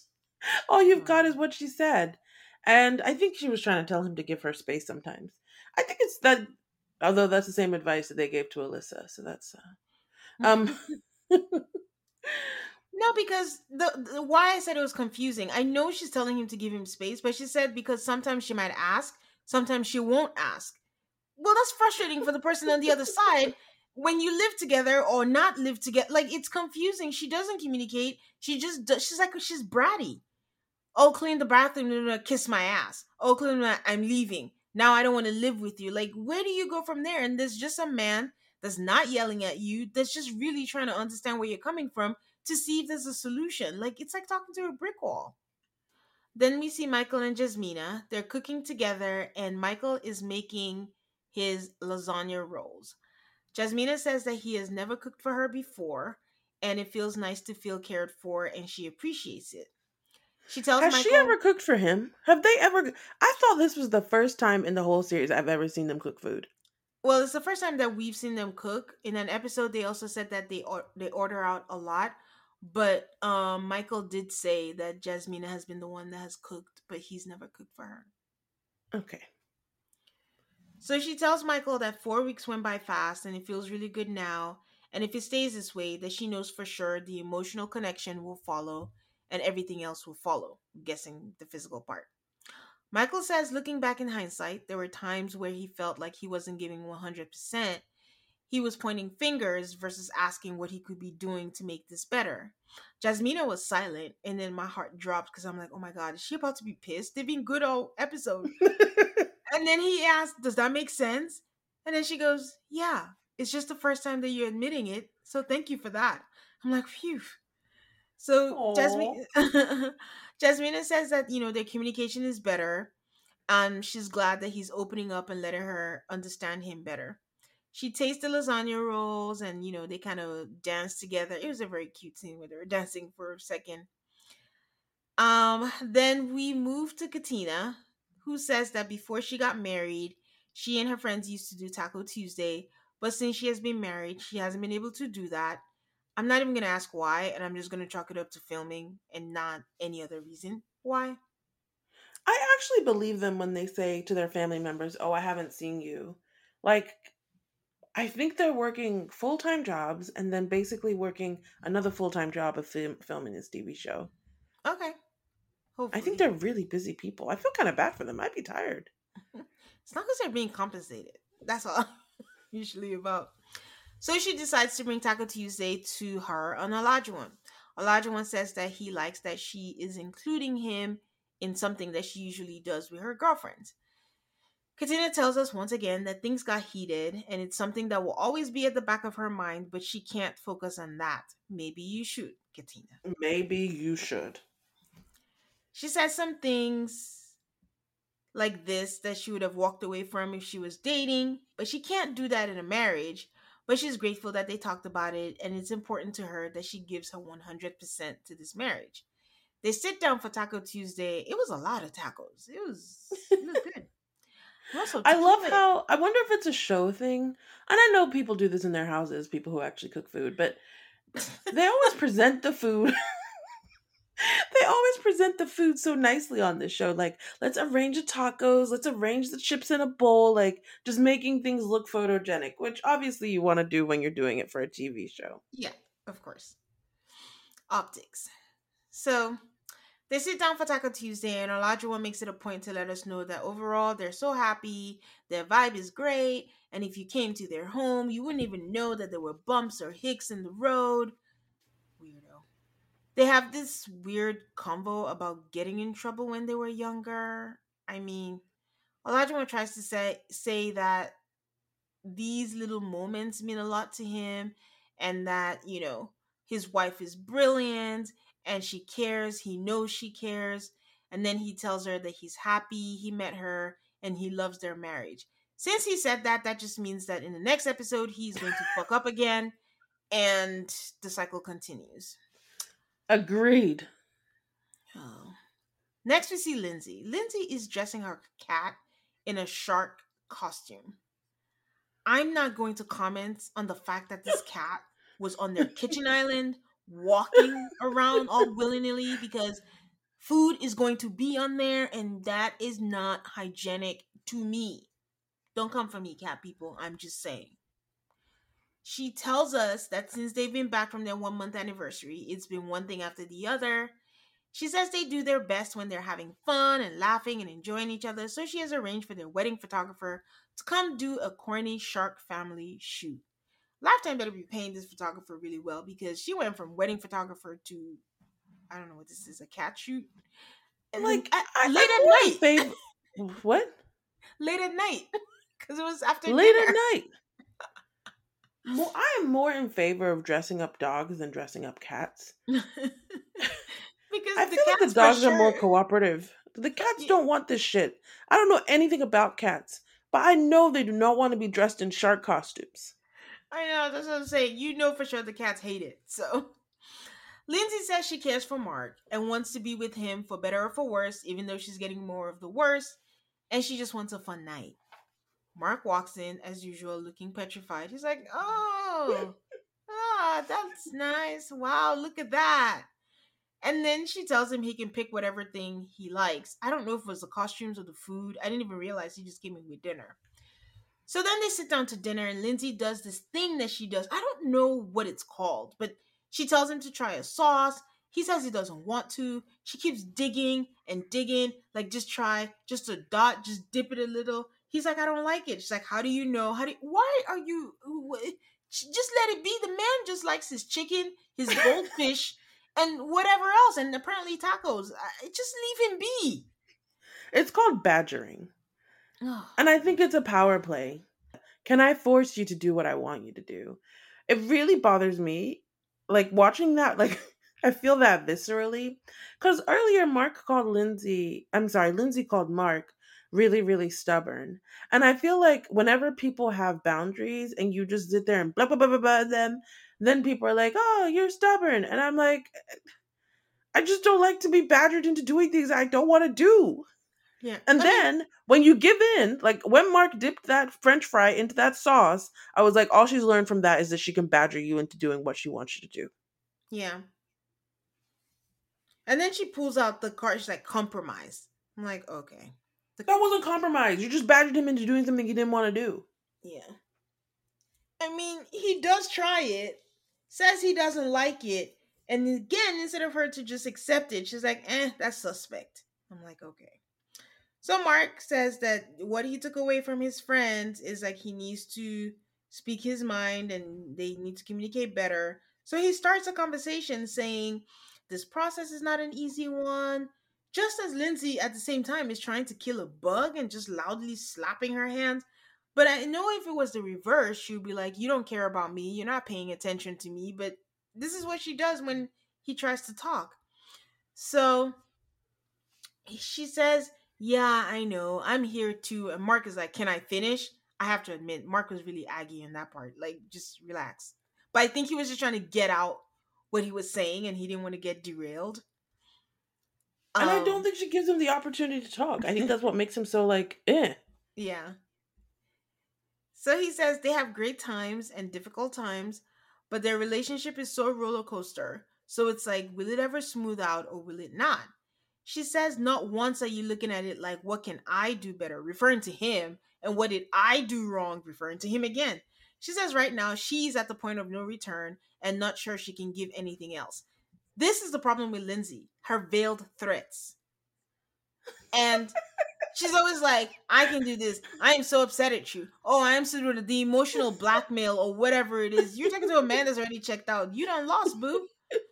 So it's I think I find it funny because she tries all this emotional blackmail on this man who doesn't like her. I'm like, do you think every time you do this, if you want to leave, leave. If you don't, he doesn't like you. yeah, you probably do him a favor. I don't have to go through the process. You left. So she says she told him that this is a boundary for me and you crossed it. What are they referring to, Aid?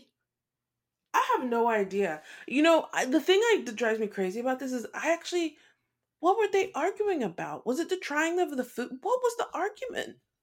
The argument was Mark was trying to make a conversation, but I think Lifetime cut out a whole bunch of stuff because the next thing was like, I told you this is a boundary for me, and you crossed it. And now I'm like, is it the yelling? I, because it seemed like that was the closest thing, but it wasn't clear. They were talking about things being hard and her having nothing else to give, and then we switched to boundaries. So that was confusing.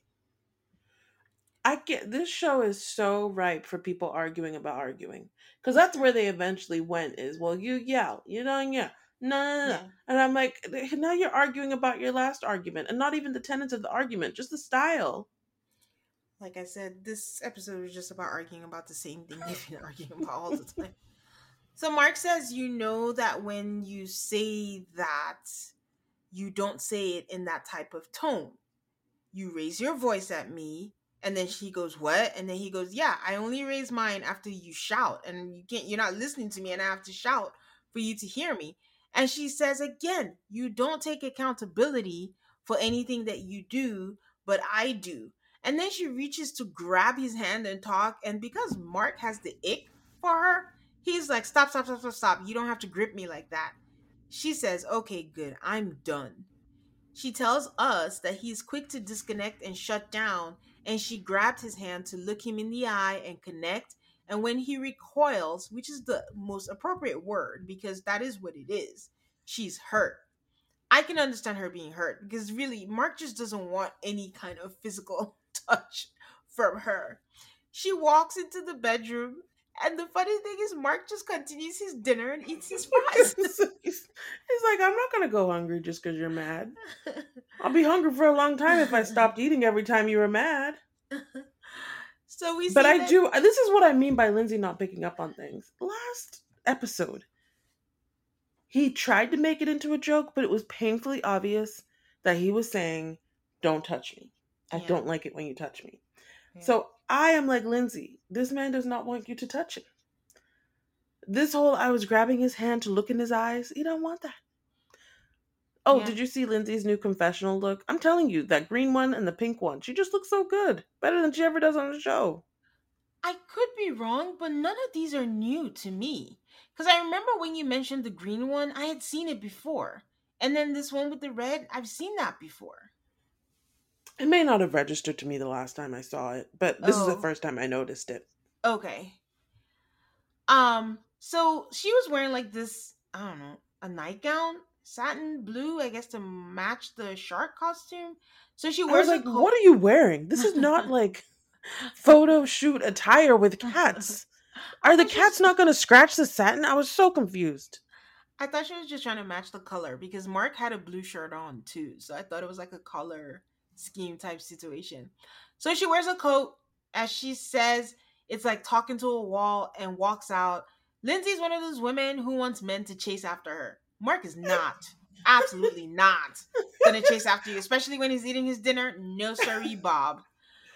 I'm like, how many times do you have to try it though? This is not the first time she's tried to let me storm out and see if Mark will follow me. The first time he didn't follow you, you should have known he's not that guy. Yep.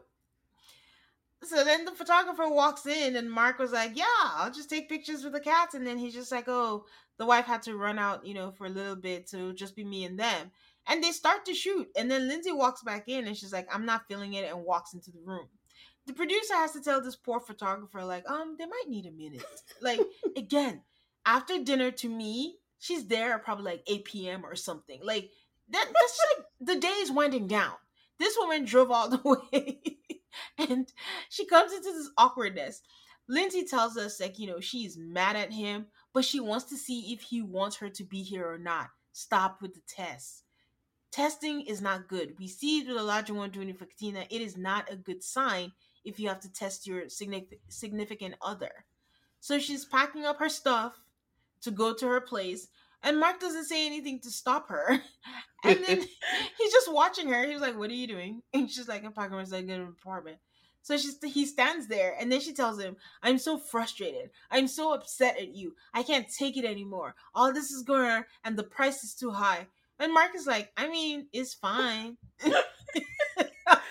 What Mark is really saying is, if you want to leave, then leave. Don't let, the, don't let the door hit you when the good Lord split you. Just go. because I know her plan was just to pack and leave.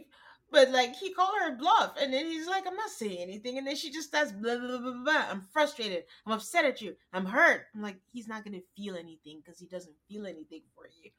So Mark says it's fine if she feels about if she feels a way about something, but the thing is, the way she says things, he can't receive it, and he just makes him not want to do it. So Lindsay says that he's not trying to pour into their marriage. Really random. He was going to the fridge to get water. He drinks a lot of water. So that makes up for all the fruits and vegetables. He doesn't eat. He's just always he always has a water bottle beside him, or he's going to the fridge to get water. I'm just So- confused as to how you can be like a fitness dude who doesn't eat fruits and vegetables. It's a little mind blowing. So Mark says that there's someone here to do a photo shoot, and you know, are we doing this? And she's like, and pretend that I like you. He was like, that's fine. You don't have to pretend that I like you. I'm like, listen, good on Mark for not falling for the blackmail. Like, what are you doing, Lindsay? because you already told us that you really want to do it. So then they have this roundabout conversation about staying for the shoot. he already said you should just stay and do it. And Lindsay's like, I don't want to stay. But the question is, do you want me to stay? Those are two different conversations. He was like, Yeah, just stay. And then she walks into the bedroom and slams the door. And then the producers just told the photographer to come back. She's like, Okay, are we ready to do I'm like, why are we gonna take these shark pictures? These two people hate each other. These cats will never see each other once they're separated. What is the point of these dumbass pictures? It was so funny. Um, to show that Mark knows Lindsay very well, even though she always says that he doesn't, but he does. He just doesn't want to. Mark says he's not surprised that she stayed. Like it's something she wants to do. Lindsay and her dramatics, he's not falling for it. Nope. So Mark Mark says that's the thing he knows about her is no matter how mad she is that she does an activity with him and she'll be fine. And that is a terrible place to be at because he has got your number and you're still there trying to put on all these actors for nothing. So then they take the pictures, and then the photographer asks if the two of them want to do it. There's this long, awkward. They even have a shot of a cat going like, "Huh," and they decide that they're going to. They take the pictures. Mark says, you know, they'll try, and it doesn't work, and he just doesn't know if it ever will. And that was how the episode ended. I mean, I feel like we've watched Mark and Lindsay have that same argument over and over again, but because the topic somewhat adjusts, like this time it was about cat photography, it provides fresh new entertainment each time. It is. I will say the one thing I really enjoyed about this episode is like the couples don't in, didn't interact much. I like the episodes where they don't interact much. Don't ask me why, but I do. Because it's not friends called friends at first sight. It's called married at first sight. That's why you enjoy it. so and next week they'll interact plenty, so I'm okay with that because of the hidden camera. I'm not mad at that. And I like that it's Dr. Pepper. She don't have time for their shit. So, all right, Aid, who has your bouquet this week? My bouquet goes to Steve. Your wife is sitting across from you talking about, I don't want to live with you. I feel like that would be a reason to get upset, to get emotional. Instead, you just sit there calmly asking, well, why don't you want to live? Well, I think married people live together. It just it's a very common reasonable reaction to a very very like easy opportunity to get I don't know like hyphy and he's just like, "Nah, let me just try to talk to you because we're both grown-ups." So that is why and honestly, I was very annoyed with almost everybody this episode and that is why Steve gets the bouquet. His ability to stay calm is very admirable. Just cool-headed, level-headed in all situations. Who has your bouquet? My bouquet went to Michael and Jasmina. They were just such a joy to watch. That driving lesson cracked me the hell up, and it was just so nice. It was a little wistful because I'm just like, man, I don't know if they can get out the friend zone, but it was very nice to watch. Like even everything they did was coupley. It was friendship. It's friend zone, but it's coupley. Like even giving advice to Katina as a couple, it was just kind of nice. I liked it. Me too. Me too. I just each week I facilitate between are these people going to fulfill all my dreams or are they going to break my heart? I know.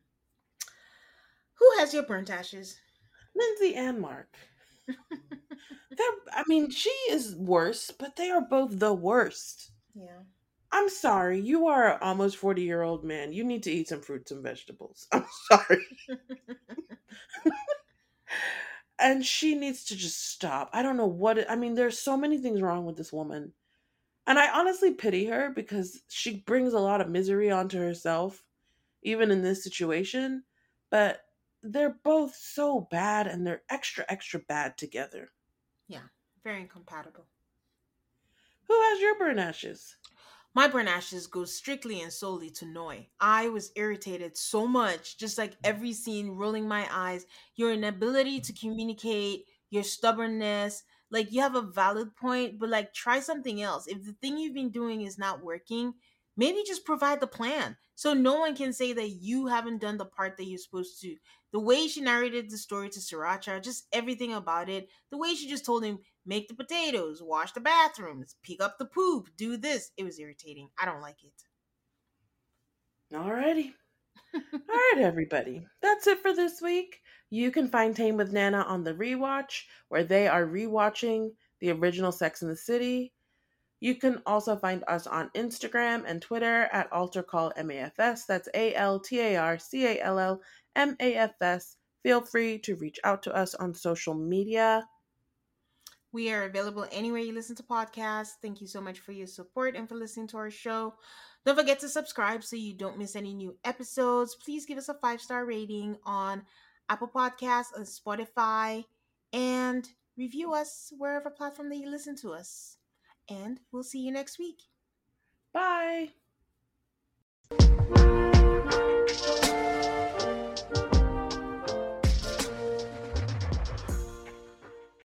Save big on brunch for mom, all in the Kroger app. Get 16 ounce packs of flavorful Angus 90% lean ground sirloin for $4.99 each with a digital coupon. Then buy two get two free on 12 packs of delicious Coca Cola, Pepsi, or 7UP, all with your card. Shop these deals at your local Kroger, less than five miles away. Or tap the screen now to download the Kroger app to save big today. Kroger, fresh for everyone. Prices and product availability subject to change. Restrictions apply. See site for details.